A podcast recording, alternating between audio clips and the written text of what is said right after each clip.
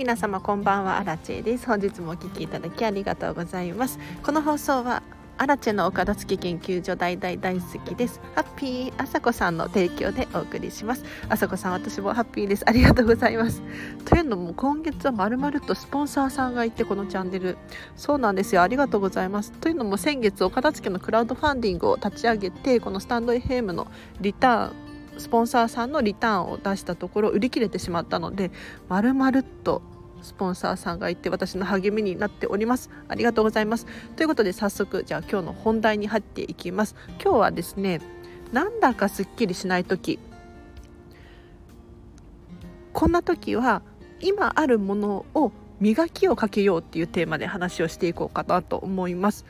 で私もですね結構お片付けが終わった後とかもずっとモヤモヤしていたりしたんですよで皆さんも経験あると思うんですがなんだかすっきりしないなっていうふうに思ったりすることありませんか？でそんな時はじゃあどうしたらいいのかもう結論言っちゃったんですけれど今あるものに磨きをかけましょうっていうことをちょっと詳しく話をしていこうかなと思います。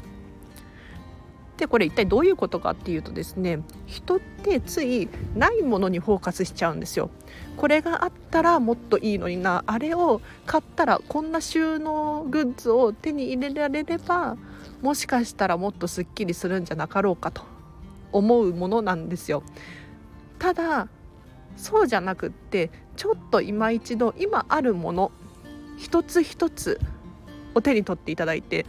ちょっとどうにかこうにか工夫できないかなっていうのを考えるのが一つの手かなと思います。というのも例えばなんですけれどお掃除してみるとか 例えば鏡とかもほこりをね取ったりとか靴を磨いてみたりとかなんだろうお洋服もきれいに畳み直してみたりとかそうすることによって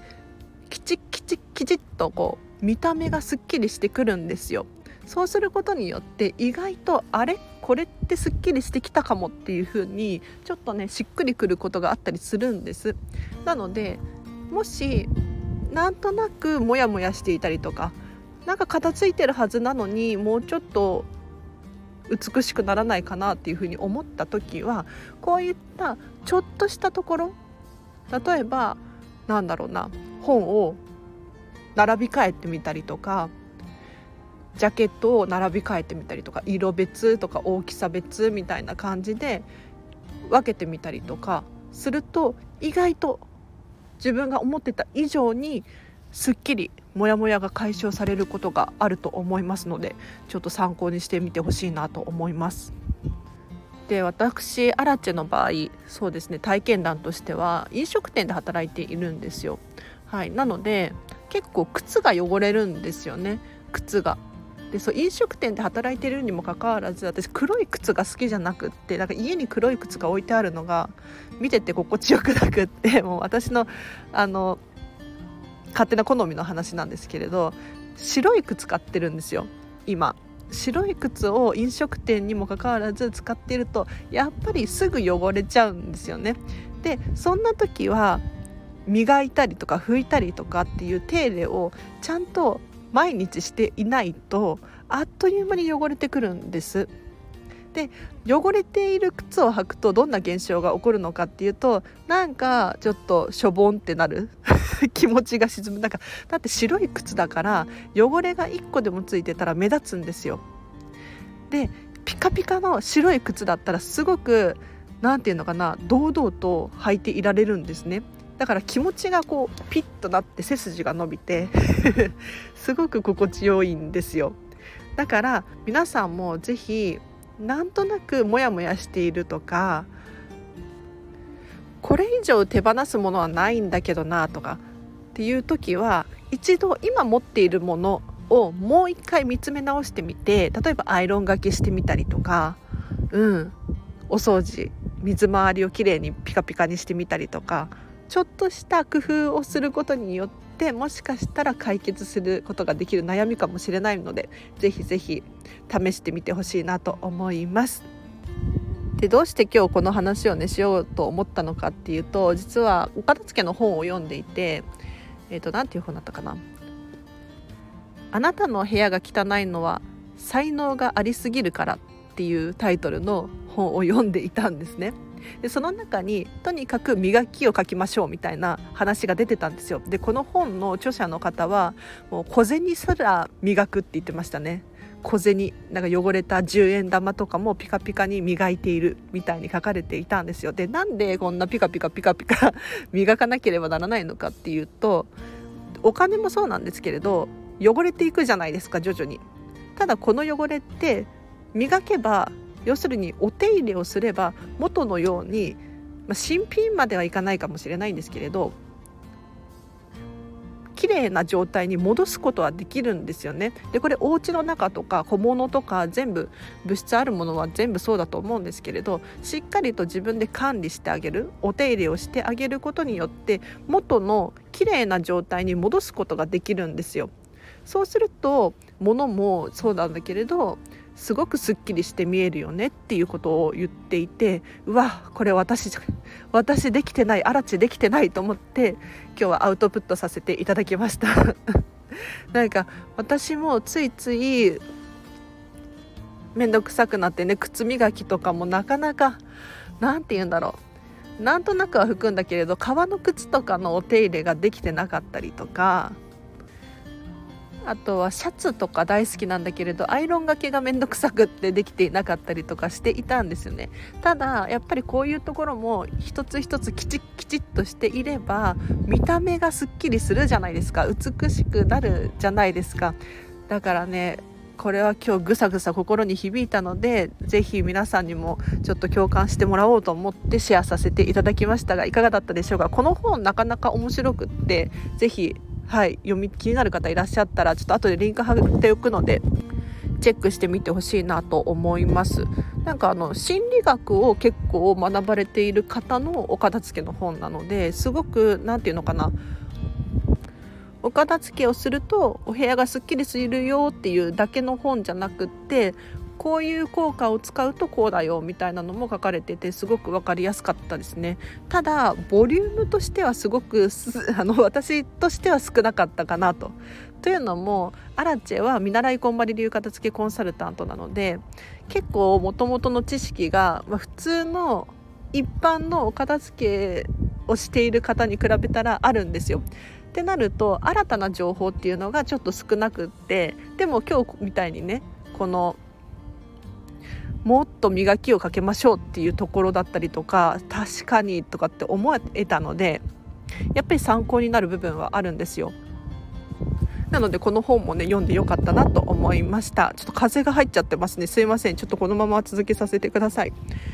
今日はじゃあこの辺りで終わりにします。で今日の合わせて聞きたいなんですけれど過去にですねプロは細部までとことんこだわりを持つっていうテーマで話をさせていただいた回がありますのでぜひチェックしてみてください結構去年の末の回なので古いやつなんですけれどこれがおすすめです。というのも去年のその12月にディズニーシーに行った時の感想なんですがやっぱりねとことんこだわりがすごかったんですよ。例えばで言うともう電球一つそうだしコンセントだったりとかあとは香りとかなんだろうな音楽とかも一つ一つがすごくこだわりを持っていてこれって全部お家に転用できるよねっていう話をさせていただきましたので気になる方いらっしゃいましたらリンク貼っておきますぜひチェックしてくださいで最後にお知らせをいくつかさせていただくと LINE で公式アカウントやっておりますこちらがはですね、アラチのメルマガです。毎日毎日300から500文字程度メッセージを送らさせていただいております。お片付けに関するヒントだったりとか、もっとお片付けに磨きをかけたい、あとは生活に役立つことなんかも話話メルマガなのでメール送ったりしておりますので気になる方いらっしゃったらぜひお友達申請してください。でこちらはですねアラチに直接メッセージを出せる設定にしてありますのでもし私に直接伝えたいメッセージがある方だったりとかお悩みご質問何でも OK ですので送ってみてください今だとお友達が少ないので はいあの高確率で私から返事が返ってきますうん、ありがとうございます。で結構あのスタンプを押してくれたりとか、はい、返事が返ってきたりとかして嬉しいんですよ毎回。うん、ありがとうございます。でこちらはですねあのもうアラチェからのメッセージがうざいよっていうことであればフォロー外してしまえばいいと思うのでぜひちょっと無料体験で1回ポチッとしていただければななんて 思います。でもし匿名で質問が送りたいよっていう方いらっしゃったらこのスタンド FM 内のレターの機能を使ってください。お片付けでねどうしても悩んでいるっていう方はあのお片付けの無料相談所みたいな感じで匿名で送れますのでぜひ私のスタンド FM のネタにもなって助かっているのでぜひ遠慮なさらずに送ってほしいなと思います。であとインスタグラムやってます。こちらはですね私のお片付けのレッスンの様子とかビフォーアフターの画像を載せたりとかあとはアラチェ自身の私生活を載せたりとかしていますのであこの人にお片付けを学びたいっていうふうに思ってもらえるかなと思ってやっていますので気になる方いらっしゃったらフォローしてください。あと最後にお片付けのモニターさんを募集しております。で私は見習いこんまり流片付けコンサルタントなのでモニターさんでお片付けのレッスンをして経験値を今積んでいる状態なんですね。で私は6月にはお片付けの正式なコンサルタントになれそうなんですがそれまでの5月の末の予約レッスンまでだったらモニター価格でお片付けのレッスンを提供することができるんですよ。で通常だとこれが1レッスン5時間3万3000円で皆さんやられているので私もこの辺りでやろうと思っているんですが今だと1レッスン5時間8000円8000円プラス交通費東京と大田区からの交通費をいただいて今やっております。はい。なのでぜひ気になる方いらっしゃったらもう1回でもいいから受けてみるとすごく気づきがあったりとかすると思いますのでぜひぜひ LINE 公式アカウントからメッセージを送っていただけると嬉しいです。あとは匿名で質問がある方はレターの機能を使ってください。では今日はここまでにします。ちょっとここから雑談してもいいですか？あのもう一個ね今日この本を読んでいていいなと思ったのがミラーニューロンっていう話が出てきたんですよ。で私ミラーニューロン知らなくって ちょっとググったんですけれど何かっていうと人って全然知らない他者ですね他人がやっている行動とか喋っていることとかを見てあたかもなんか自分が体験したような脳内でそういう風に変換されて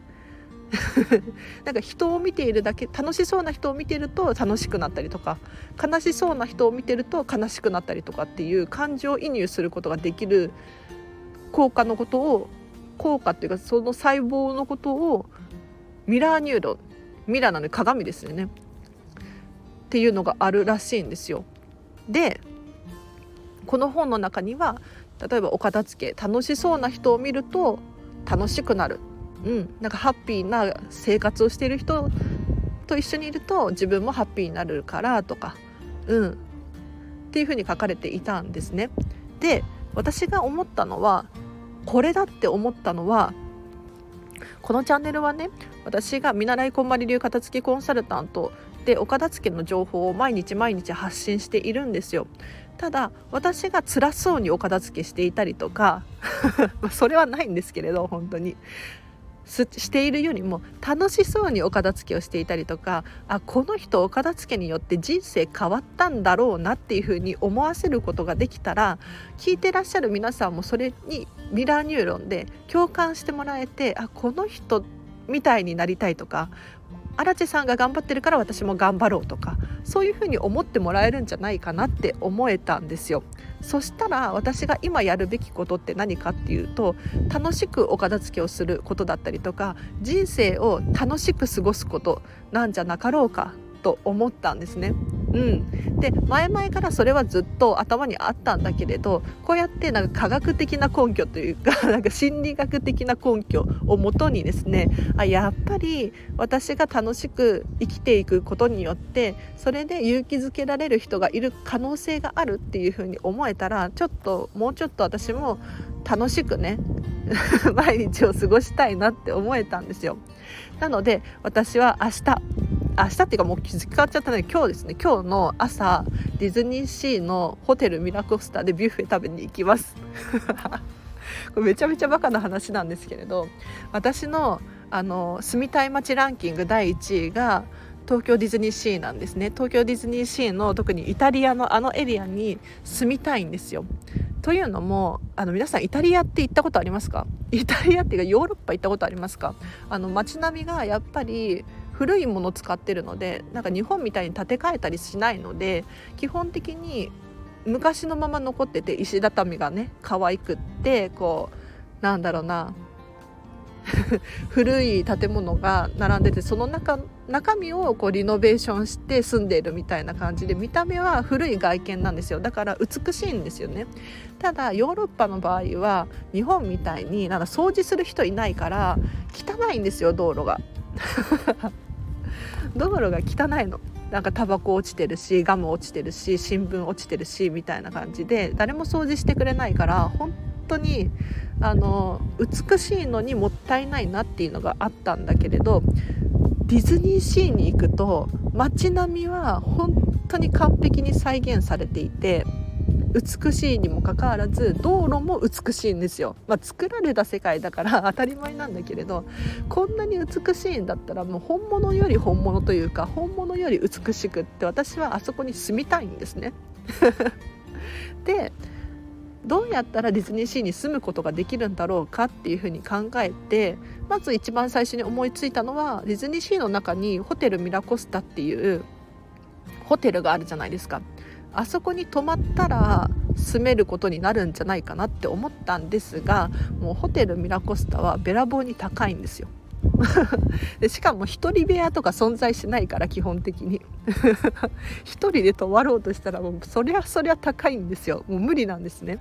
じゃあ他に方法ないかなっていうふうに考えた時にじゃあ毎日毎日ディズニーシーに足を運ぶ？ってなったらまあそれはチケット代がかかるしとか。で分かったんですけれどそホテルミラコスタの中にレストランがあるんですね何箇所か。で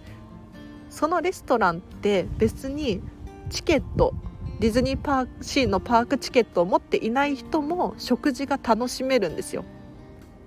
でしかも食事が楽しめるにプラスして景色もが見れるじゃないですか。もしもし運がよく窓際だったらもう美しく見られますよね。って考えた時に何て言うのかなホテルミラコスタで朝食を食べているっていうことは朝ごはんをディズニーシーで食べているっていうことになるので住んでることになるんじゃないかなとかって思っていやなんか住むっていう定理を調べてみたんですよ昨日 Google 先生で。そしたらなんか住居を構えて拠点の重きをそこに置くみたいなことが書かれていたんです。で住居を構えるのはなかなか難しいんだけれど生活の拠点をそこに置くことは可能なんじゃないかなって思えたんです。でディズニーシーの朝食ブッフェは3200円とかなんですけれど3200円で、まあ、毎日は無理ですよ。もちろん。月に何回かとかだったらいけるじゃないですか。そしたら何て言うのかな、まあ、暮らしているような感じで朝ごはん食べに行ってディズニーシーでねでちょっとゆったりして景色眺めながらみたいな。うん。そしたらすごく幸せだなと。で私が幸せだとそれこそミラーニューロンであの私の幸せを見た人が私の幸せを感じ取って幸せになる可能性があるんですよ。これ本当の話なんですよ。だから こうしてね私がときめく人生を送るっていうのを自分から率先して体験して発信していく。そうすることによってこのチャンネルを聞いてらっしゃる方もですねあらちさんみたいにときめく人生を送りたいとかうん、私も頑張ってお片付け終わらせて理想の暮らしを実現したいみたいな。ディズニーシーに住むのはもうもちろん街じゃないから不可能だっていうのは分かっているんですよ。